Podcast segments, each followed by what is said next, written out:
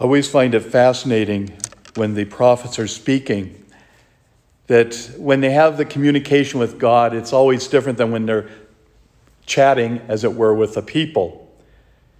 Here, I, Jeremiah is asking God to be patient and to be loving with his people, pardon them of their offenses, be compassionate. The amazing thing is, God is always caring and compassionate towards his people. But it means that we have to be responsive as well. We have to be open to his guidance in our lives. And that can be often the most difficult part of the journey is truly listening to the Lord and following as he would have us follow. The Lord was always giving us great examples of how to live our lives. The 3 years that he spent with the disciples, were amazing times for them to really experience the incredible love that God had for all his children, bring them healing and compassion and love. And he hasn't stopped.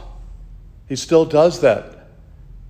But as we hear, he's going to separate the good from the bad. He's going to send his angels, as we hear in the gospel, to separate the good from the bad. The good will be given their great reward. But the evil is going to be turned away and sent to the ferny, fer, fiery furnace. Where do we stand in our relationship with God? How well do we turn to Him? As most ministers will say, we're preaching to the choir when we talk to the congregation. Because usually they're not the ones that really need to hear that message. We need to be reminded of how we need to keep our lives in focus. But we have to pray for the whole world, that all will be enlightened by the power of the Holy Spirit, to see the true wisdom that God has for all of us, to guide us, give us the nourishment and the strength to go forward, to be that example for one another.